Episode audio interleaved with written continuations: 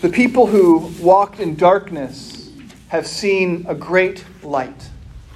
Those who lived in a land of deep darkness, on them light has shined. For a child has been born to us, a son given to us. Authority rests upon his shoulders, and he is named Wonderful Counselor, Mighty God, Everlasting Father, Prince of Peace. Please pray with me. Dear God in heaven, we come before you tonight as we do every time we gather, asking you to be here with us. And we know that you have kept your promise and are here. May my words now be your words, and all of our thoughts your thoughts. We ask this in Jesus' name. Amen. Amen. Please be seated.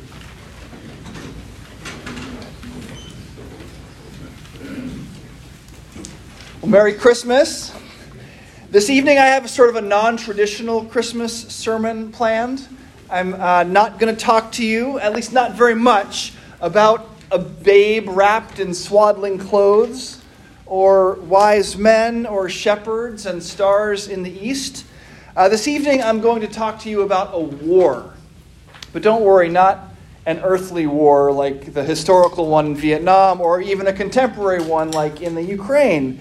I want to talk to you tonight about the eternal war between Almighty God and the forces of sin and death. I shouldn't say eternal war because it's been won on this very night, but the cosmic war. The war, in other words, for your soul. And spoiler alert, it's the babe in swaddling clothes who wins the war in the end. But before we get there, I want to set the stage. A stage that was set hundreds of years before the birth of Jesus, during the time of the prophet Isaiah. Now, during Advent, if you've been coming to church week by week during this season before Christmas, we've been reading from some of Isaiah's classic messianic passages. That is, Bible readings about the future coming of the Messiah. And each week, no matter where in Isaiah we were reading from, we read from Isaiah 1 and 2, Isaiah 11, 35, 49, wherever we read from, we found a very similar structure. Isaiah looks out at the world and realizes that something isn't right. Things are not as they should be. But he has a vision of a future a future that will be different. Old ways will be set aside, long time fights will be ended, enduring anger will be calmed. In Isaiah chapter 2, we had swords being beaten into plowshares, spears into pruning hooks, implements of war being turned into farming equipment, instruments of peace, peacetime. Then in Isaiah 11, this transition from war to peace invades the natural world too. Lions lie down with lambs, children play with poisonous snakes. In Isaiah 35, we had rivers bursting forth from deserts and an exiled people being welcomed home. And then last week in Isaiah 49, we have God promising not to forget his people and promising them that a time will come when they will never hunger or thirst, when everything will be as it should be and every tear will be wiped away from every eye. And in every case, it is the coming Messiah that makes this incredible future possible. Jesus comes, and all the old battles are won. The battles between men and women, between people and the land, battles between different kinds of animals, different tribes of people, even the battles between heaven and earth have all ended in Jesus' victory. The war is won. A couple of years ago, I was introduced by a friend of mine to a Christmas song that was unlike any Christmas song I'd ever heard before. I don't actually love the music and tune all that much, or I would have played it for you tonight, uh, but the words are worth knowing. The song is called This Is War, and the artist is Dustin Kensrue. Now, This is War is not probably the title you would first think of for a Christmas song, but this is it. It was I was reminded again this year because of the imagery that Isaiah has been walking us through, this sort of battle, war imagery. Was especially actually brought to mind over the last two days when the temperature outside dipped to negative seven with a wind chill of negative 29. Here's how the first verse of This is War reads This is war, a sight unseen the winter's long, it's cold and mean. With downcast hearts, we stood condemned. The tide turns now at Bethlehem. Let's continue for a moment with this image the idea that Christmas is the turning point in a war. Look for a moment at verses 4 and 5 of our reading from Isaiah this evening. This famous reading from Isaiah chapter 9. These are not the verses that probably catch your eye, not at all. After all, this section of Isaiah chapter 9 has that wonderful proclamation that I read to you at the beginning of the sermon. The people who walked in darkness have seen a great light. Those who lived in a land of deep darkness, on them light has shined. That's verse 2. And then verse 6 is Handel's Hallelujah chorus, the Messiah, for a child has been born to us, a son given to us. Authority rests upon his shoulders. He is named Wonderful Counselor, Mighty God, Everlasting Father, Prince of Peace. But verses 4 and 5, right between those two famous passages, significantly less famous, these scriptures remind us that there is a war going on for the yoke of their burden and the bar across their shoulders, the rod of their oppressor, you have broken, as on the day of Midian. For all the boots of the tramping warriors and all the garments rolled in blood shall be burned as fuel for the fire. All the boots of the tramping warriors and all the garments rolled in blood shall be burned as fuel for the fire. Merry Christmas indeed. There is a war going on here. Infantry boots, tramping warriors, garments rolled in blood. But listen to what Isaiah says these trappings of battle shall be burned, they are no longer needed. Isaiah has good news. This war has already been won. The spoils have been divided, he says in verse 3. And you didn't need to fight. God has won the fight for you. And that's what we are here to celebrate tonight the crucial moment in God's victory. This is war, a sight unseen this winter is long, it's cold and mean. With downcast hearts, we stood condemned. The tide turns now at Bethlehem. The tide turns now at Bethlehem.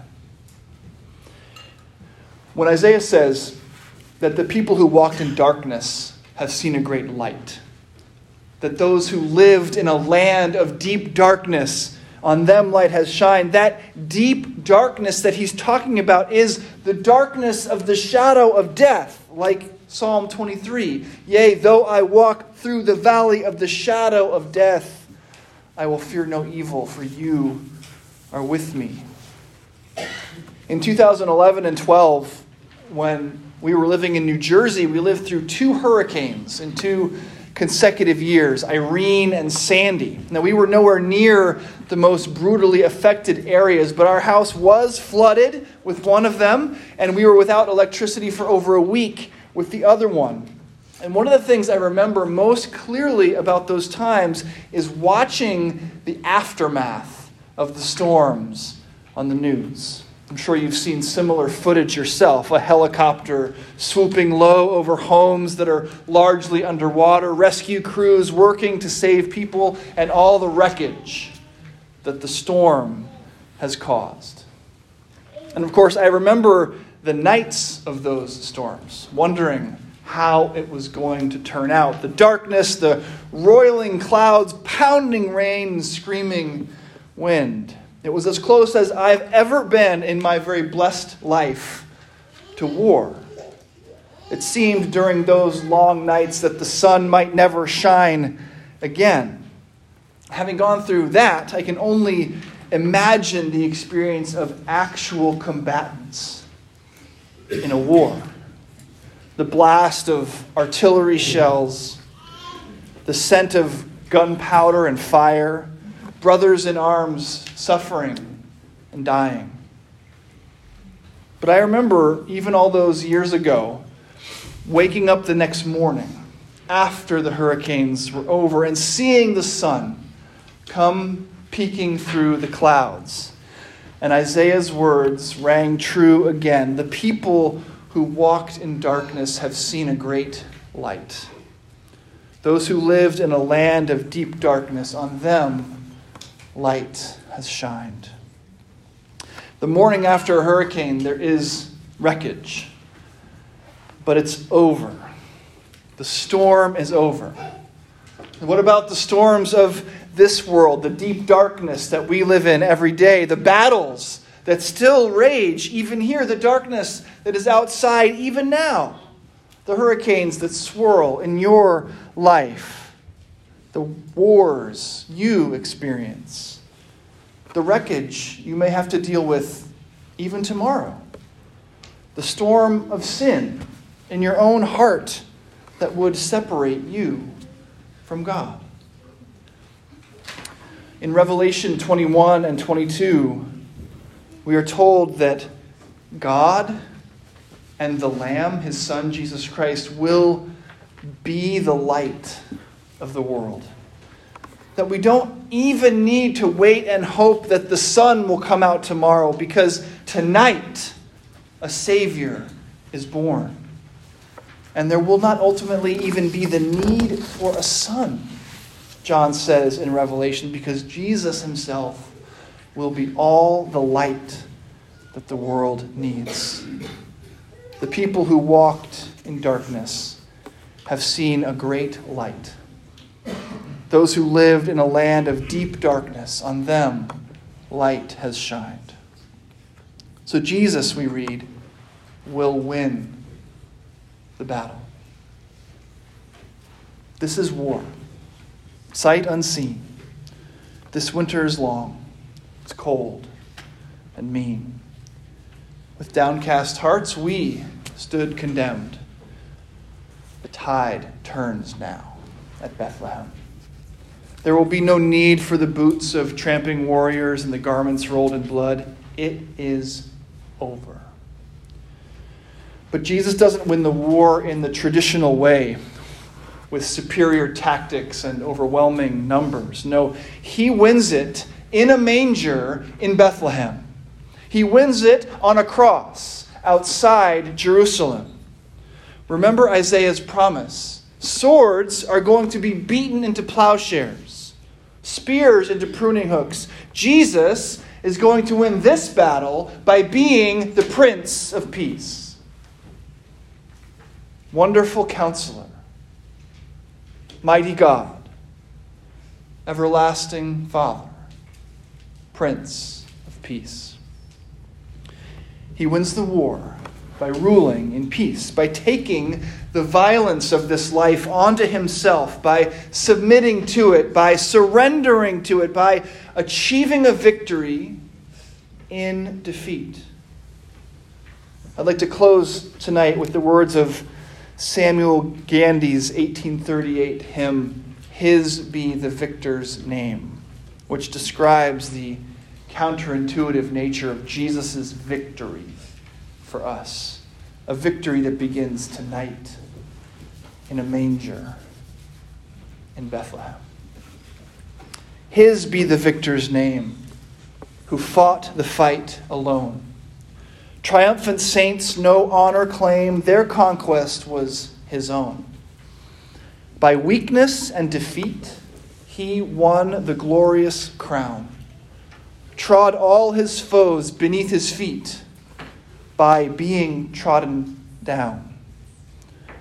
He hell in hell laid low, made sin, he sin overthrew, bowed to the grave, destroyed it so, and death by dying slew. Bless, bless the conqueror slain, slain by divine decree, who lived, who died, who lives again. For thee, my soul, for thee. The victor is born to us tonight. The victory is won in a manger on the outskirts of town. The tide turned at Bethlehem. The hurricane has broken, the war is over, and the Lamb of God is the Prince of Peace and is seated on the throne. You who walked in darkness have seen a great light. You who live in a land of deep darkness, on you light has shined. For unto you a child is born, a son is given, and he is Jesus, the wonderful counselor, mighty God, everlasting Father, Prince of Peace, and Savior of the world. He was born to save you. Merry Christmas.